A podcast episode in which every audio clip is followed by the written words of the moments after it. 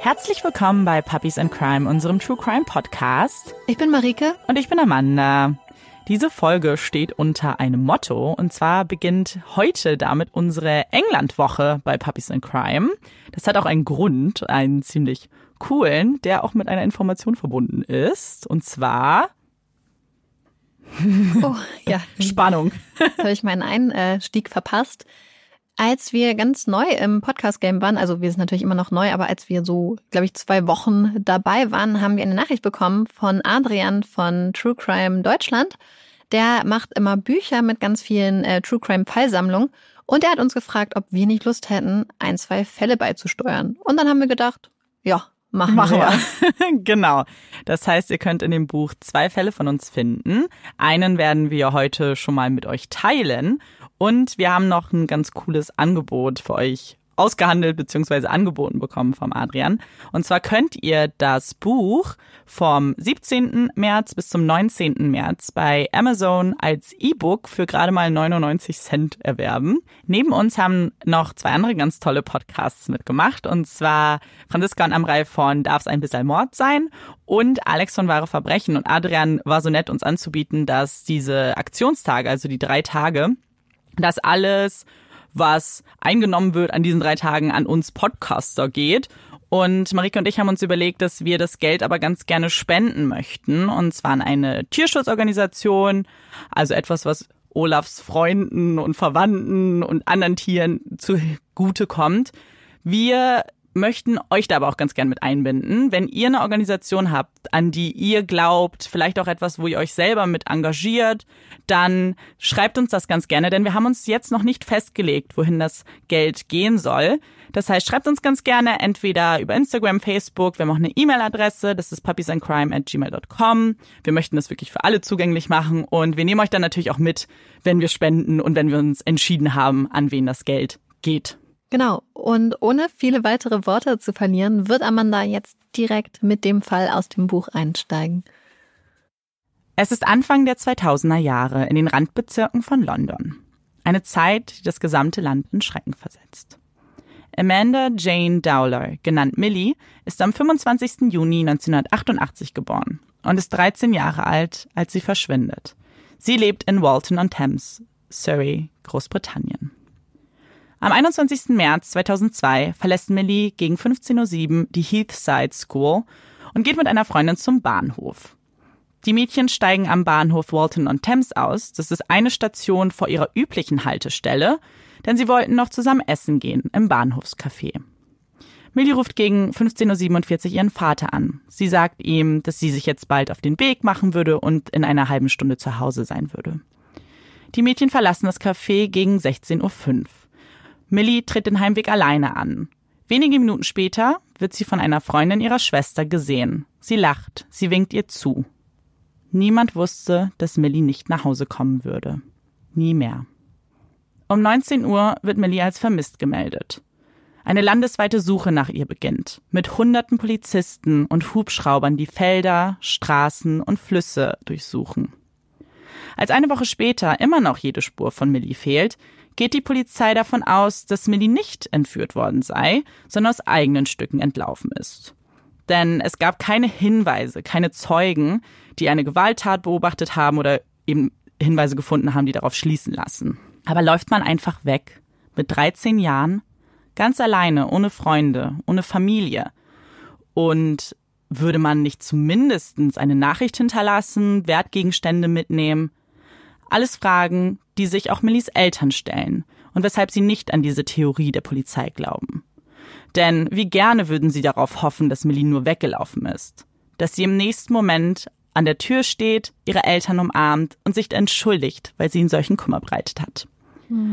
Doch die Tür bleibt geschlossen. Niemand klopft. Viele Monate lang nicht. Am 18. September 2002 entdecken Pilzsammler in der Nähe von Hampshire, also dem Ort, wo Millie gelebt hat, nackte menschliche Überreste.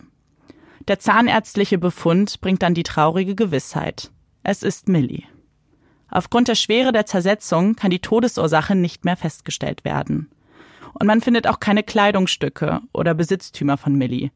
Denn es ist sicher, dass sie ihre Handtasche, den Rucksack und auch ihr Handy dabei hatte. Doch nichts wird gefunden. Nie. Es ist nun kein Fall einer vermissten Person mehr. Es ist eine Mordermittlung. Eine Mordermittlung, die viele Jahre andauern wird. Spuren, die in die Leere führen und grauenvolle Anrufe und E-Mails an die Eltern, dass ihre Tochter in die Fänge eines Menschenhändlerrings geraten sei und viele andere wilde Theorien, die sich später alles als Lügen erweisen. Lügen, die die Familie um den Verstand bringen. Die Wahrheit soll erst viele Jahre später ans Licht kommen.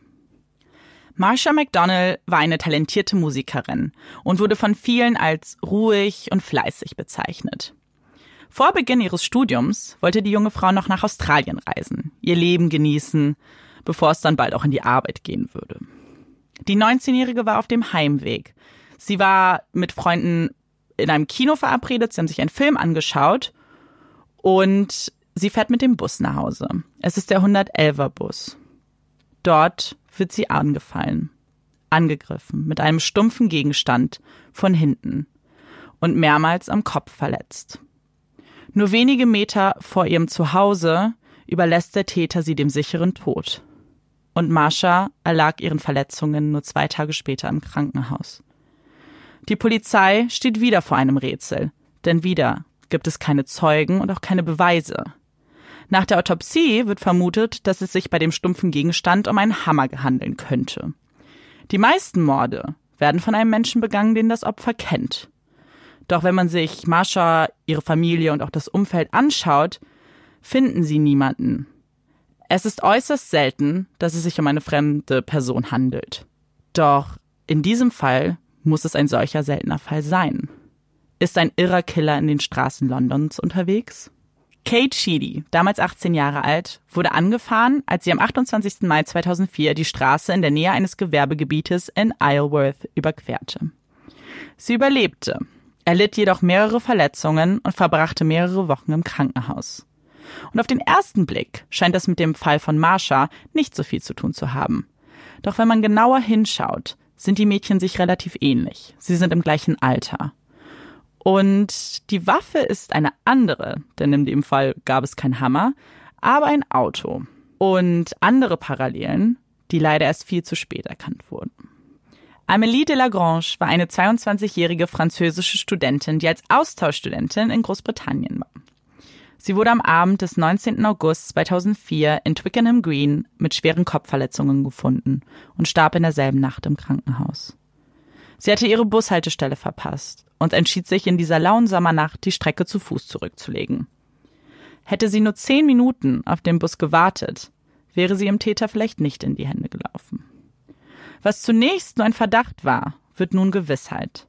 In London ist ein Serienkiller unterwegs.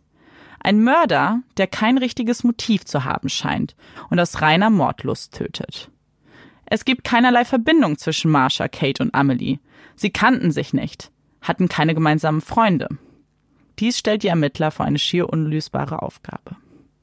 Der Fall von Amelie wird an Detective Chief Inspector Colin Sutton übertragen und das, obwohl er in Mordermittlungen relativ unerfahren ist und es auch mhm. kaum belastende Beweise gibt. Wir haben ja gesehen, es gibt eigentlich keine Zeugen und die Waffen werden auch nie gefunden. Die Suche beginnt also nach einem Täter, der es auf junge blonde Frauen abgesehen hat. Es geht ihm nicht um Sex. Darauf gab es eben keine Schlüsse. Es geht ihm darum zu töten, zu verletzen. Er spioniert seine Opfer aus. Es ist wie ein Jäger, der seine Beute sucht und er fühlt sich ihnen überlegen. Doch es ähnelt keinem Tier, denn normalerweise töten Tiere eben, um zu überleben. Bei diesem Täter und seinem Profil gibt es ganz andere Gründe. Beweise hinterlässt er keine und da seine Morde geplant zu sein scheinen, passieren ihnen auch kaum Fehler. Es gibt keine DNA-Spuren. Aber es fehlt auch etwas, das zu einer Spur werden könnte. Amelies Handy. Sutton und seinem Team gelingt es, die Daten der Telefongesellschaft zu erhalten, also eben Fakten, wann zuletzt telefoniert wurde, welche Nachrichten vielleicht noch versendet wurden und eben wo das Handy auch war. Und das ist sehr interessant, denn was sie rausfinden, ist, dass das Handy von Amelie eben genutzt wurde und für einen Moment das Netz verlor. Was dann passiert ist eben, dass das Handy sich nochmal neu verbindet mit dem Netz und eben eine Nachricht an die Gesellschaft übermittelt. Und dies geschah nur wenige Minuten nach ihrem Überfall. Geortet wurde das Handy in Walton on Thames. Und das war relativ weit entfernt vom Tatort. Das heißt, der Täter muss also mit einem Fahrzeug unterwegs mhm. gewesen sein, weil er sich eben sehr schnell fortbewegt ja. hat. Und so spielen natürlich Überwachungsaufnahmen, die den Tatort zeigen und auch die Nähe zeigen, eine große Rolle, denn es wird jetzt eben nach einem Fahrzeug gesucht. Und das ist eine ziemliche Kleinarbeit. Es sind viele, viele Stunden insgesamt an Material, die sich die Polizisten anschauen. Und ihnen fällt ein weißer Van auf. Zu dieser Zeit gibt es 24.000 weiße Vans, die in Großbritannien registriert sind. Scheint also kein besonders guter Tipp zu sein, könnte man annehmen. Aber der Instinkt des Inspektors sagt ihm, dieser Spur nachzugehen. Deshalb sieht er in der Einzelhinweisakte nach und dort findet er eine Aussage. Weißt du, was eine Einzelhinweisakte ist? Die Akten, wo alles gesammelt wird, was von einzelnen Personen als Hinweis eingereicht wird? Genau, so in etwa. Das ist relativ simpel, aber es ist ganz interessant, weil da eben alles drin steht. Also alle möglichen Aussagen, die jemals getroffen werden, die vielleicht auch als unwichtig schon deklariert wurden gibt aber trotzdem eine Akte dazu, was ich eigentlich ganz gut finde, weil jetzt hat sich das eigentlich auch als wichtig und richtig erwiesen. In dieser Akte finden Sie nämlich die Aussage von Joe Collins, die ausgesagt hat, dass ihr Ex-Partner einen solchen Van besessen hat. Und nicht nur das, ihr Ex-Partner sei auch ein gewalttätiger Mensch, der grundsätzlich einen Hass auf Frauen hat und auch der Mörder sein könnte. Sie hat ein Magazin gefunden bei ihm, als sie beiden noch zusammen waren, in seiner Garage, bei dem allen blonden Frauen das Gesicht zerschnitten wurde. Der Ex-Partner ist Levi Belfield, geboren am 17. Mai 1968 in Isleworth, London. Er ist Teil einer Roma-Familie mit insgesamt fünf Kindern. Als Levi zehn Jahre alt ist, stirbt sein Vater an Leukämie und es ist eine tragische Erfahrung für den jungen Levi die ihn und seine Mutter aber zusammenschweißt. Sie ist eine Mutter, die ihr Kind tagtäglich umsorgt, ihm jeden Tag sagt, wie außergewöhnlich er ist und ihn ein bisschen verhätschelt wie ein Baby. Bis ins hohe Alter ist Levi emotional abhängig von seiner Mutter. Denn er selbst hätte nie Luft, seine eigene Emotionalität zu durchleben. Mit 13 Jahren wird er das erste Mal auffällig und wird bei kleineren Diebstählen erwischt. Als er aber feststellt, dass dies nicht geahndet wird und auch keine wirklichen Konsequenzen hat, entwickelt er ein Überlegenheitsgefühl gegenüber der Polizei. Ein Gefühl, das er in seiner schwierigen Kindheit so noch nie gespürt hat. Levi Belfield ist eine tickende Zeitbombe. Er kann Frauen spielend um den Finger wickeln und Männer glauben, er sei ihr bester Freund. Er ist witzig, zuvorkommt, hilft, wenn er kann. Wenn seine Nachbarn im Urlaub sind, dann passt er auf die Wohnungen auf. Auf den ersten Blick ist er der perfekte Freund und Nachbar. Doch wenn man genauer hinsieht, dann sieht man, dass es eben eine Fassade ist. Eine Fassade, die verstecken soll, was in seinem Kopf vorgeht, welche Gedanken ihn begleiten. Den Hass gegen die Frauen, seinen Drang nach Kontrolle und das Gefühl, dass jeder gegen ihn ist. Erinnerungen an seine Kindheit kommen hoch. Er hört das Lachen der anderen Kinder, weil er klein und schwach ist. Und es gehen Gerüchte um, man nennt ihn Bugsy, weil er mit dem Kaninchen seiner Schwester verkehrt haben soll. Insbesondere das Lachen der Mädchen, die nichts mit ihm zu tun haben wollen, hört er immer wieder. Zu Hause sinkt er in die Arme seiner Mutter, seiner einzigen Vertrauensperson. Diese behandelt ihn wie das verletzte Kind, das er selbst in sich sieht. Bis ins Teenageralter wird er wie ein Kleinkind behandelt. Eine Beziehung, die er und seine Mutter in gleichen Maßen genießen eine Beziehung, die ihn für immer formen sollte. Die Unsicherheit und Trauer wird schnell zu Wut. Nie wieder würde jemand über ihn lachen, denkt Levi. Er dürfte nicht mehr schwach sein. Er entschied sich, Steroide zu nehmen, denn er wollte stark wirken, sich aufpumpen. Und er arbeitet als Türsteher eines Nachtclubs. Nun sitzt er am längeren Hebel und er entscheidet, wer rein darf und draußen bleiben muss. Partnerinnen sucht er sich, um sie zu kontrollieren. Er kann das Lachen der Mädchen einfach nicht vergessen. Sein Essen lässt er von seiner Partnerin kleinschneiden und jedes kleine Stück muss sie vorkosten, nur für den Fall, dass sie ihn vergiften wollte. Und diese Maske, die er sich aufsetzt, sie hilft. Sie hilft, dass Menschen ihm vertrauen und dankbar in sein Auto steigen, wenn sie den Bus verpasst haben. Ein Vertrauen, das sie schnell bereuen würden. Mit 21 lernt er seine erste Frau kennen, mit der er insgesamt fünf Kinder haben wird. Er ist kein besonders attraktiver Mann auf den ersten Blick, aber er versteht es sich auszudrücken und ist nicht auf den Mund gefallen. So lernt er viele Frauen kennen und kann sie umgarnen. Er selbst sieht sich als Geschenk an die Frauen und die Aufgabe der Frauen sei es ihm zu gehorchen. Sie dürfen nur sprechen, wenn er es erlaubt, nur kochen, was er mag, auf Toilette gehen, wenn er sie begleitet. Ein Handy dürfen sie besitzen, aber es gibt nur eine Nummer, die eingespeichert wird. Weißt du welche? Seine. Natürlich. Treue ist für ihn aber ein Fremdwort, denn er hat viele Partnerinnen. Schläge waren an der Tagesordnung, aber nicht ins Gesicht.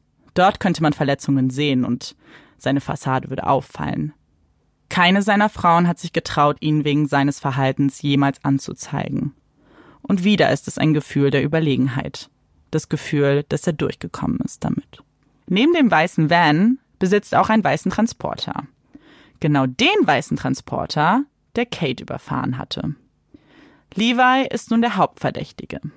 Viele Stunden Videomaterial haben die Polizisten durchschaut. Und nur er kann an allen Tatorten lokalisiert werden. Bei einer Durchsuchung von Levis Wohnung findet man ihn nackt auf seinem Dachboden. Dort hatte er sich versteckt, um von der Polizei nicht gefunden zu werden. Warum er nackt war, erklärt er nie. Im Verhör beantwortet er keine einzige Frage der Polizisten. Wenn er die Fragen für störend empfindet, dann dreht er sich einfach um und schaut starr an die Wand, mit dem Rücken zu den Polizisten. Nach 18 Monaten in Untersuchungshaft wird Levi am 2. März 2006 wegen des Mordes an Amelie und des versuchten Mordes an Kate angeklagt. Der Mord an Marsha wird am 25. Mai 2006 hinzugefügt. Der Prozess beginnt am 12. Oktober 2007 und er bekennt sich nicht schuldig in allen Anklagepunkten. Während des gesamten Prozesses wirkt er gelangweilt, emotionslos. Er spricht nicht. Aber bei seiner Aussage kann man seinen Charme erkennen, dem Charme, den so viele Frauen erlegen sind. Und mit dem er auch die Jury um den Finger wickeln möchte. Doch die Indizien gegen ihn lasten schwer. Es gibt mehrere Videoaufnahmen, auf denen er im weißen Van zu sehen ist, wie er die Gegend umkreist, wie ein Tier auf der Jagd. Am 25. Februar 2008 wird Levi schuldig gesprochen und zu lebenslanger Haft verurteilt. Einen Tag später wird er als Hauptverdächtiger in einem anderen Prozess benannt.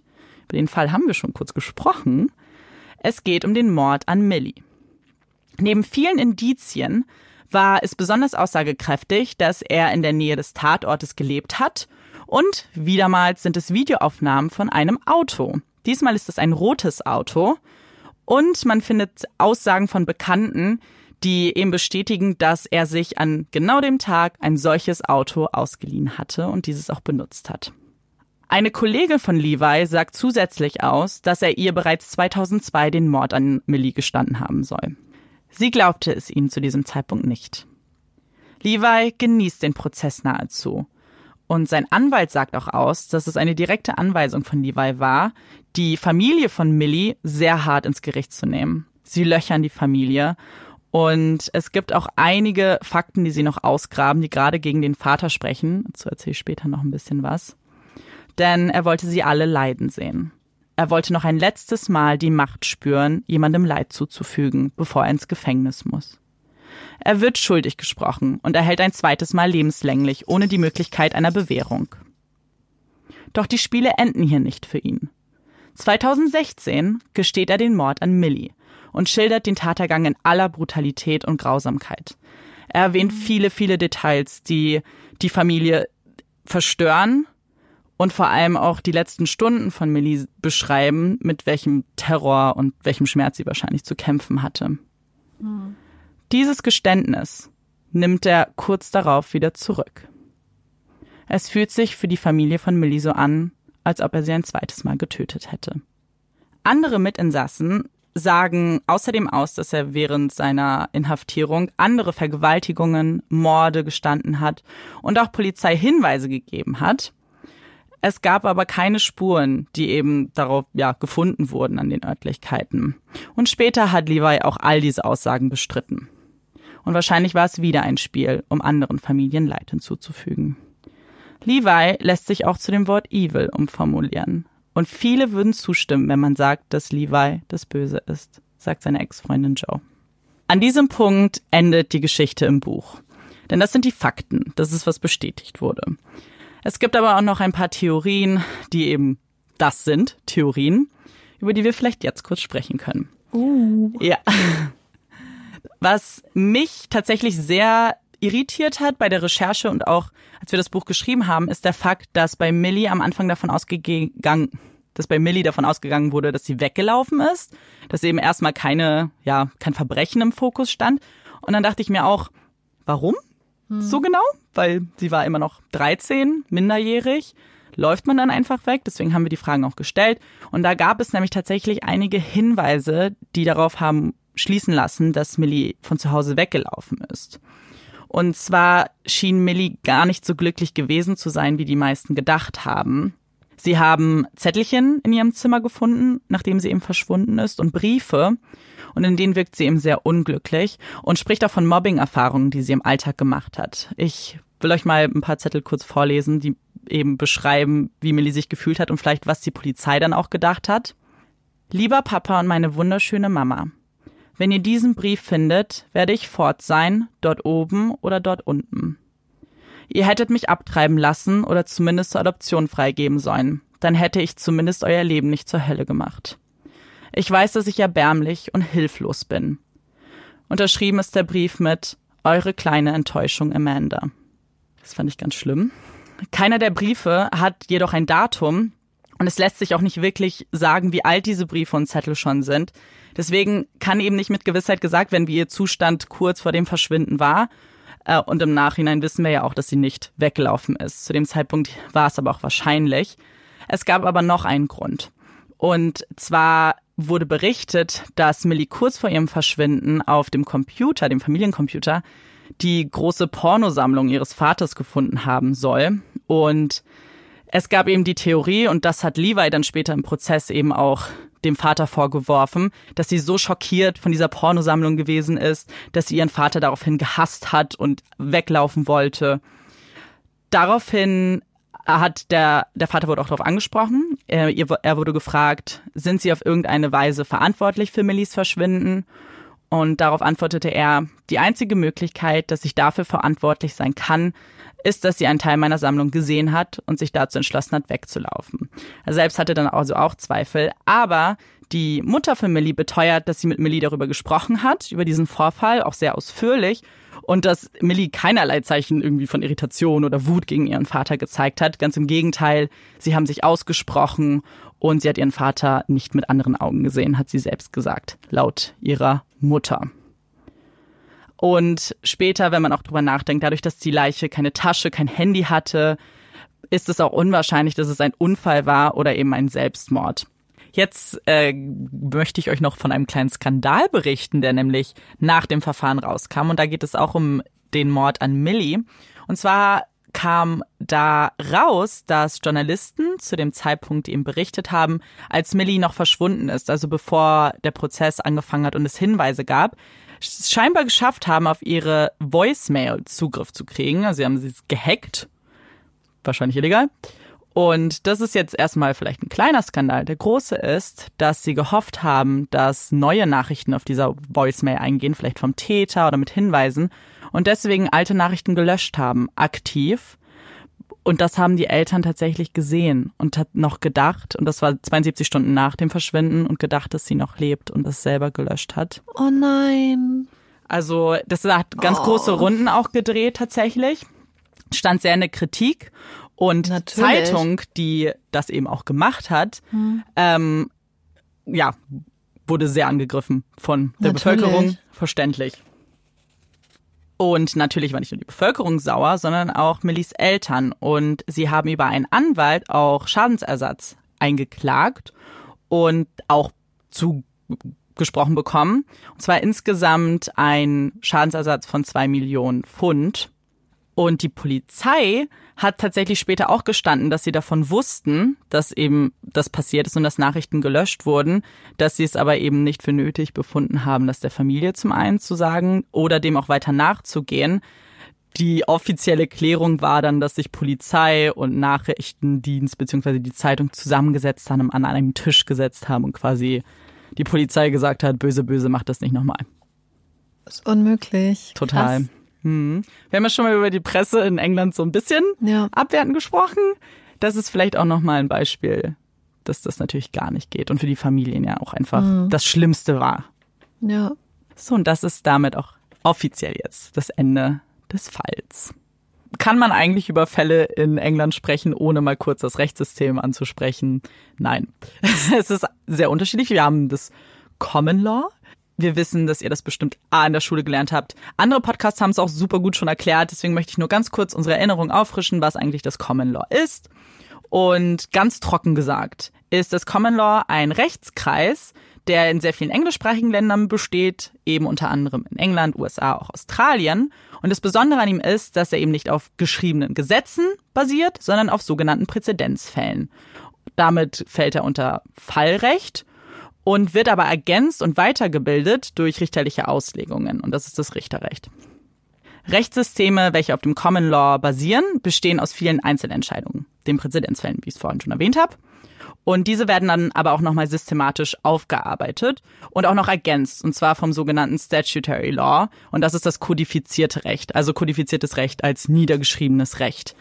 Es wirkt immer so ein bisschen abstrus, gerade für uns, weil es so anders ist. Und ich finde, mir persönlich fällt es voll schwer, sich das vorzustellen mit Präzedenzfällen und eigentlich wird nichts niedergeschrieben. Dafür ist aber eben diese Ergänzung und Ausarbeitung so wichtig.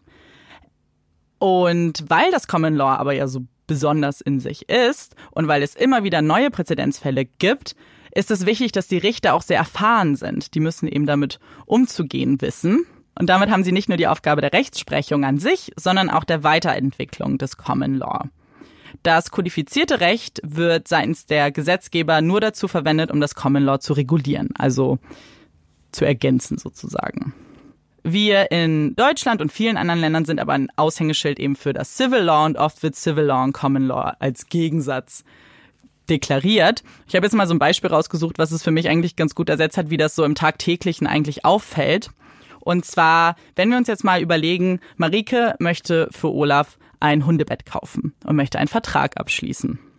Dann sind viele dieser Rahmenbedingungen für uns also die Modalitäten eines Kaufvertrags schon im BGB geklärt. Also was passiert, wenn Marike zu spät bezahlt oder was ist, wenn das Bett für Olaf zu spät ankommt. Das bedeutet also, der Vertrag an sich muss das Ganze nicht mehr klären, weil wir eben das BGB haben. Und das ist im Common Law anders, denn wenn Marike da ein Bett kaufen möchte und einen Vertrag abschließt, müsste man eben viele dieser Modalitäten im Vertrag aufnehmen und explizit erwähnen, was in bestimmten Fällen passiert. Wenn man zum Beispiel normalerweise in einem Präzedenzfall rausfindet, dass es 14 Tage sind, bis es als zu spät gilt oder zu spät geliefert. Marikes Bettproduzent aber sagt, nee, bei mir sind es nur 10 Tage, kann er das niederschreiben. Und deswegen sind die Verträge aber auch deutlich länger. Und ich finde beim Vertragsrecht vor allem macht es ja erstmal auch irgendwie Sinn. Da ist es noch relativ einfach und hat jetzt auch nicht große Nachteile, außer dass es einfach viel, viel längere Verträge sind. Genau, schaut man sich aber das Strafrecht an, dann gibt es da durchaus Schwierigkeiten und es ist auch immer wieder in der Kritik. Und ich will jetzt gar nicht ins Detail gehen, wo die Probleme sind, aber ich habe da ein ganz cooles Zitat gefunden, was es eigentlich ganz gut beschreibt. Und das Zitat kommt von Sir John Smith. Er war ein Politiker, der grundsätzlich gegen die Kodifizierung war, weil es ist auch immer wieder im Gespräch, ob eben mehr Gesetze niedergeschrieben werden sollten. Und er war eigentlich ein Gegner. Aber selbst er hat gesagt, dass es im Strafrecht schon wichtig wäre. Und das, die Problematik hat er wie folgt beschrieben. Das Strafrecht ist inkonsistent. Schaut man sich fast jedes allgemeine Prinzip an, findet man einen oder mehrere führende Fälle, die ihm widersprechen. Es ist übersät mit Unterscheidungen, die keine Grundlage der Vernunft haben, sondern bloße historische Unfälle sind. Ich bin für eine Kodifizierung des Strafrechts, weil ich keine andere Möglichkeit sehe, Ordnung an ein chaotisches System zu bringen, irrationale Unterscheidungen zu beseitigen und das Recht vernünftig, verständlich, zugänglich und sicher zu machen. Irrationale Unterscheidungen bedeuten Ungerechtigkeit. A wird anders behandelt als B, obwohl es keinen rationalen Grund gibt, ihn anders zu behandeln. Und das ist keine Gerechtigkeit. Seit 2009 wird auch wieder an einem Criminal Code gearbeitet. Danke schon mal für diese erhellenden Worte zum äh, Ich Common hoffe, Law. ich hoffe, ihr seid nicht eingeschlafen. Ich habe aber jetzt, um mich alle nochmal wach zu kriegen vielleicht, äh, ein paar Fun Facts rausgesucht, die auch ein bisschen was damit zu tun haben, dass ich vor, ja, vor kurzem eine Phase hatte, in der ich zwei Serien bei Netflix geguckt habe, die in England spielen und die auch einen Prozess gezeigt haben. Und in diesem Prozess ist mir nochmal was klar geworden, was ich gar nicht auf dem Schirm hatte, ist, dass die Anwälte und Richter in England ja auch noch Perücken tragen. Und das sah in dieser Serie schon ein bisschen witzig aus, weil es war eine Frau mit sehr langen dunklen Haaren und sie hatte sich diese Perücke einfach nur obendrauf wie ein Hut aufgesetzt. Und das sah ein bisschen komisch aus. Aber dann habe ich mal ein bisschen nachgeforscht, was es mit den Perücken auf sich hat. Und willst du ein paar Fun Facts hören, Marike? Unbedingt. Und zwar, in den letzten 30 Jahren äh, wollten viele Engländer mehrfach auch die Perücken aus den Gerichten verbannen. Aber es gibt immer wieder Anwälte, die dagegen sind. Und heute darf ein Anwalt auch selbst entscheiden, ob er eine Perücke trägt oder nicht. Und dazu, genau, gibt es erst ein paar Infos. An Familien- und Zivilgerichten ist es, und auch an Jugendgerichten, ist es relativ normal, dass keine Perücken mehr getragen werden. Das hat den Grund, weil man Kindern keine Angst einjagen möchte. Und der hauptsächliche Grund, warum Perücken getragen wurden, ist unter anderem, dass Verurteilte die Richter aufgrund der Perücke später auf der Straße nur schwer wiedererkennen könnten. Und zweitens auch, dass sich jemand, der eine Perücke trägt, eben auch vom Normalbürger abhebt, also einen besonderen Status hat. Jetzt aber nochmal zum Ersten, dass man die nicht wiedererkennt. Weil ich hatte, als ich das in der Serie gesehen, meiner Schwester geschrieben und war auch so, hä? Das hatte ich gar nicht auf dem Schirm. Und dann dachte ich mir auch, glauben die wirklich, dass man die nicht erkennt? Und meine Schwester hat dann geschrieben, naja, hast du mal Hannah Montana gesehen? Die hat ja auch keiner erkannt in ihrer Perücke. Das fand ich dann ein bisschen lustig. Und Wissenswertes zur englischen Gerichtsperücke. Die Perücken wurden anfänglich aus Ziegen- oder Menschenhaar hergestellt. Ja, Marike verzieht das Gesicht gerade ein bisschen. Und seit Mitte des 19. Jahrhunderts wird aber ausschließlich Rosshaar verwendet, welches nach dem Bleichen die typische weiße Farbe erhält. Die Haltbarkeit wird einer jährlichen Spezialreinigung vorausgesetzt, mit 80 Jahren angegeben. Krass. Und was glaubst du, was so etwas kostet? Es gibt da eine von bis. Uh, das könnte jetzt alles sein. Wahrscheinlich von 200 Pfund bis 2000 Pfund. Fast, gar nicht so schlecht. Das ist jetzt ein äh, deutscher Artikel gewesen, wo ich es gelesen habe, also Euro. 300 bis 1000 Euro. Uh. Gar nicht schlecht, Moriko. Und meist werden aber Perücken aus zweiter Hand gekauft. Nicht nur, weil es vielleicht günstiger ist, aber auch, weil sie eine gewisse Patina angesetzt haben. Und nach Ansicht der Träger ist das ein Zeichen von Erfahrung und Weisheit, die die Gegner auf Distanz halten soll. Spannend, oder? Total. ich ich finde die Perücken ja auch immer ein bisschen. Sie sehen halt wirklich auch sehr alt aus meistens. Und dann stelle ich mir immer vor, dass die aus so einem staubigen Schrank Ja. kommen und ähm, hätte ich auch nicht so viel Lust, die, da, die, sich aufzusetzen, oder? Ja. Ich weiß auch nicht. Ich hatte, ja, ich hatte mir wirklich keine Gedanken darüber gemacht, dass das noch so gang und gäbe ist. Fand ich dann aber sehr erleuchtend. So, bevor wir jetzt zum nächsten Punkt der Tagesordnung, nämlich der Puppy Break übergehen, habe ich tatsächlich noch eine Sache, über die ich mit Amanda reden möchte. Denn ich habe gerade, während Amanda den Fall vorgetragen hat, ganz sneaky mal auf mein Handy geguckt und mir Fotos von Levi Balefield angeguckt und von seinen Opfern. Und ich fand es total krass, denn ich habe ein Bild gesehen Mhm. und es waren alle Opfer da Ja. drauf, aber ich habe gar nicht erkannt zuerst, dass es unterschiedliche Menschen sind, weil die Ja. alle, ich dachte, es wären verschiedene Fahndungsfotos der gleichen Person, zumindest sah es Ja. auf den ersten Blick so aus. Und dann habe ich weiter runtergescrollt und dachte so, oh, das ist ja voll das junge Opfer, bis ich gemerkt habe, dass es Levi's Schulfoto ist. Ja. Und er als Kind ein ganz ähnliches Gesicht hatte irgendwie wie seine späteren Opfer. Wir haben das gerade nochmal Ja, verglichen und ich fand das total. ganz gruselig. Er wurde ja auch hauptsächlich ausgelacht, weil er ja so schmal und schmächtig irgendwie war.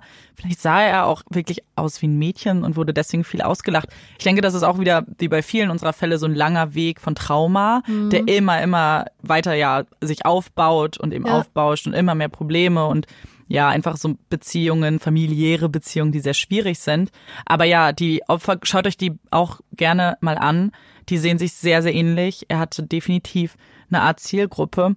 Und er ist auch bekannt als der Bus-Stop-Killer. Das war ein Stempel, den er aufgedrückt bekommen hat, mhm. weil er wirklich eben diese Bushaltestellen, verlassenen Orte abgefahren ist, wo einfach immer wieder junge Mädchen auch sind, die eben einen Bus verpasst haben oder kurz nach Hause laufen. Ich meine, ähm, ja, eine wurde nur hunderte Meter neben der ja, Wohnungstür gefunden. Die war mhm. fast zu Hause.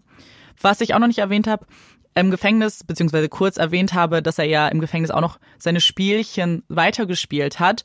Und es war immer wieder auch eine Rolle, die er gespielt hat. Zum Beispiel, er ist auch dann dem, ähm, ist zum Islam konvertiert, hat jetzt auch einen na äh, neuen Namen. Er ist jetzt unter Yusuf Rahim in, äh, inhaftiert. Äh, er hat sich auch einmal versucht umzubringen, auch sehr dramatisch. Er wollte sich ertränken im Klo. Es ist einfach immer wieder eben sehr viele Extreme, die hier stattfinden bei ihm als Charakter.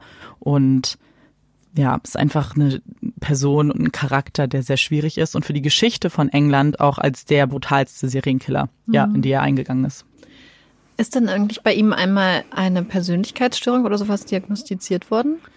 Es war tatsächlich schwierig, jetzt ein psychologisches Profil mit seiner Hilfe zu erstellen, denn er hat sich ja die ganze Zeit sehr unkooperativ gezeigt. Er hat ja mit den Polizisten fast gar nicht gesprochen, gerade bei den Verhören, aber auch später sich nicht besonders ja äh, gewillt gezeigt. Aber es gab natürlich einige Psychologen, die sich das Ganze näher angeschaut haben, die auch auf jeden Fall gesagt haben, dass er narzisstische Züge hat, eine Art Kontrollzwang und auch Bindungsstörung. Das ist ja relativ deutlich, auch wenn man sich seine Kindheit anschaut, eben, das sagen auch viele Psychologen, dass das ihn geprägt hat. Eben die Mutter, die ihn so verhätschelt hat und eben nie Konsequenzen aufgezeigt hat. Und dann aber diese Verlustangst, die ja auch mit, ja, durch den Tod seines Vaters irgendwie nochmal entfacht wurde. Und das hat sich ja nur weitergespiegelt oder entwickelt mit dem Verhalten gegen die Frauen, die ihn nie verlassen durften. Und sein gesamtes Verhalten war eben auch dem ausgerichtet, dass Menschen ihn nicht verlassen. Puppy Break! Woo! Ich bin diese Woche ja wieder dran mit dem Puppy Fact, große Überraschung, und habe mir einen Puppy Fact zum Thema der Woche ausgesucht, nämlich zu England. Für die von euch, die es nicht wissen, die Mama von Olaf ist ein Cavalier King Charles Spaniel und die kommen zwar ursprünglich aus Frankreich, sind aber irgendwann im 15. Jahrhundert nach England übergeschifft worden und dort hat der König Charles II. so großen Gefallen an den süßen, süßen Hunden gefunden, dass er sie überall mit hingenommen hat. Er war total fanat in seine Hunde. Angeblich konnte man ihn nirgendwo auffinden, ohne dass nicht drei von den kleinen ähm, Rackern an seinen oh, Füßen geklebt haben. Süß. Und Cavalier King Charles Hunde sind total darauf ausgerichtet, Schoßhunde zu sein und immer ganz gerne kuscheln und auf dem Schoß sitzen. Und ihm, ja, ihm lag so viel an seinem Hund, dass man ihm zum einen vorgeworfen hat, er würde sein Land vernachlässigen, weil er sich so auf die Pflege ja. und Liebe zu seinen Hunden konzentriert hätte. Und zum anderen hat er quasi ein Dekret erlassen, dass Kavalier King Charles Hunden nirgendswo der Zutritt zu wichtigen Gebäuden verwehrt werden darf. Das heißt, selbst ähm, ins Parlamentshaus durften diese Hunde rein und es durfte ihnen auch nicht verboten werden. Und ich, soweit ich weiß, besteht dieses Dekret immer noch. Ja. Das heißt, Olaf jetzt nicht, weil er ja kein reinrassiger Kavalier King Charles ist, aber eigentlich dürfen sie auch in die Gebäude des Parlaments oh, in England reingehen. Das ist richtig cool. Und das ist süß. Das muss ich sagen, bei Olaf setzt sich das tatsächlich ganz stark mhm. durch. Der ist ein ganz, ganz anhänglicher Hund und er sitzt total gerne auch auf dem Schoß, ja. wenn ich in der Bahn sitze. Im wahrsten Sinne des Wortes. Einem kleinen Hüpser. Und dann sitzt er bei mir auf dem Schoß. Und wenn er keine Lust hat, dann springt er wieder runter. Meistens erst gegen Ende der Fahrt. Amanda, hast du denn diese Woche eine Empfehlung für uns? Aber selbstverständlich. Und weil es ja auch eine England-Folge ist, hat es auch was mit England zu tun. Und ihr lernt auch ein bisschen was über mich noch. Und zwar habe ich seit meiner Jugend eine sehr unerklärbare Faszination mit der Figur Sherlock Holmes. Und deswegen war es nur eine Frage der Zeit, bis ich einfach Sherlock Holmes empfehlen muss. Und vielleicht ärgere ich mich auch noch, weil ich damit ja viele Dinge auf einmal empfehle. Denn es gibt eine extrem gute Serie namens Sherlock, die sehr, sehr gut ist, die ich euch empfehlen kann. Filme von Sherlock Holmes, die auch sehr gut sind. Aber jetzt explizit geht es mir auch um die Bücher und die Geschichten. Wenn ihr mal reinlesen wollt, es gibt einige Kurzgeschichtensammlungen von und mit Sherlock Holmes, äh, die sehr, sehr gut zu lesen sind, relativ einfach auch und da so ein bisschen ja einen Einstieg geben. Es gibt viele Geschichten, die sehr ja ausführlich sind. Die Bücher sind ein bisschen dicker. Ich finde sie aber trotzdem auch sehr, sehr interessant und spannend. Wenn ich euch da eins empfehlen müsste, dann wäre es wahrscheinlich im Zeichen der Vier. Ist, glaube ich, mein Lieblingsbuch. Vielleicht muss ich das noch revidieren, aber stand jetzt. Ich habe auch eine Empfehlung diese Woche. Und sie hat auch was mit England zu tun. Und zwar möchte ich euch die Serie Broadchurch empfehlen. Wahrscheinlich kennen die meisten von euch sie vielleicht schon. Ganz tolle Serie. Ich will eigentlich gar nicht viel sagen. Es geht um einen Mordfall. Es spielt an der Küste Englands und hat brillante Schauspieler in den Hauptrollen. Und genau, wenn man sich mit einem einer Tasse Tee aufs sonst? Sofa kuscheln möchte und einfach ein schönes Wochenende, einen schönen Abend verbringen möchte, kann ich das absolut empfehlen. Es sind zwei Staffeln, drei. Total tolle Serie. Wenn ihr das übrigens gerade hört, dann bin ich zufälligerweise gerade in London. also wenn ihr es gleich am Montag hört. Und was macht man dann so? Dann werde ich Tee trinken und Gurkensandwiches essen.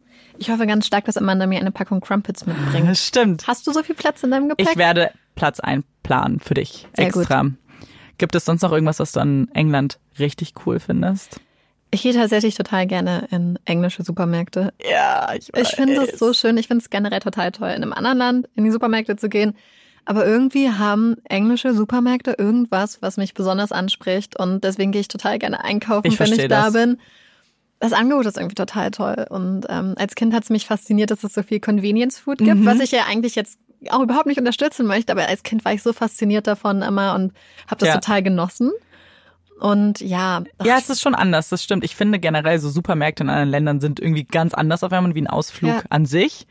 Ähm, aber da gebe ich dir recht, irgendwie ist das ganz komisch, aber ich finde es auch cool. Und ich finde, man hat auch Supermärkte, die sehr viel so fancy sind. Ja. Also sehr viel gefühlt hochwertiger noch als, als bei unsere. uns. Und auch dieses ganze Gefühl vermitteln. Und ich finde das total schön.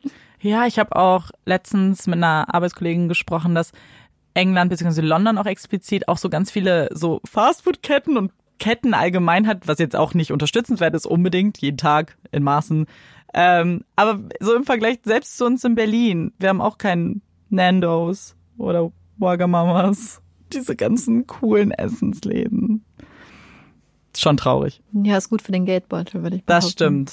Ähm, an dieser Stelle, bevor ich es vergesse, weil es ist eine Frage, die mich tatsächlich jetzt schon ein bisschen länger interessiert ja. hat, würde mich mal interessieren, ihr lieben Leute da draußen, was euer Hogwarts-Haus ist, weil mir ist nämlich aufgefallen, dass einige von euch auch gerade bei Instagram ihr Hogwarts-Haus in der Bio haben. Also ihr merkt, wir gucken uns eure Profile auch manchmal an. Genau. Und ich finde das total spannend. Und Amanda und ich haben neues den Test gemacht, ja. wer wir sind. Also ich glaube wahrscheinlich auch schon zum 15. Zum 15. Mal. Ich wollte gerade sagen, ich kriege auch relativ häufig das Gleiche. Also ich, ich bin mittlerweile safe. Ich in meinem Haus. Auch immer das Gleiche. So. Und äh, wir wollten euch mal fragen, ja. wo ihr hingehört, einfach weil es uns interessiert, weil offensichtlich Harry ja. Potter und England ja so Hand in Hand gehen und man das irgendwie Total. gar nicht trennen kann, mm -mm. zumindest wahrscheinlich bei unserer Generation. Deswegen äh, schreibt uns das mal, es würde uns sehr, sehr interessieren, ob es da eine klare Tendenz gibt oder, oder auch nicht. Meinst du, die Leute wollen wissen, welches Hogwarts-Haus wir sind? Ja. Also, Teil was, mit uns. so jetzt machen wir kurz erstmal Spannung, Trommelwirbel. Ich bin ein Gryffindor. Und ich bin ein Ravenclaw und das ist ja. deswegen ironisch, weil ich total Angst vor Raben und allen Vögeln, Vögeln habe. Hm. Und ich muss sagen, es passt ganz gut zu Marike. Ich hätte es auch, glaube ich, so gesagt. Ich hätte es bei dir auch so gesagt. Uh. Vielleicht hätte ich Slytherin noch ja, in Betracht gezogen, ja. sowohl bei dir als auch bei mir, glaube ich. Sogar. Ja, ich glaube, da würden wir uns treffen. Also da ist unser Slytherin ist unser Treffpunkt. Und was wir haben darüber geredet, was Olaf wohl wäre. Ein Hufflepuff. Er wäre ganz sicher ein Hufflepuff. Also schreibt es uns, zu welchem Haus ihr gehört. Genau, ob ihr zu einem unserer Häuser gehört oder zu Olafs oder zu Slytherin.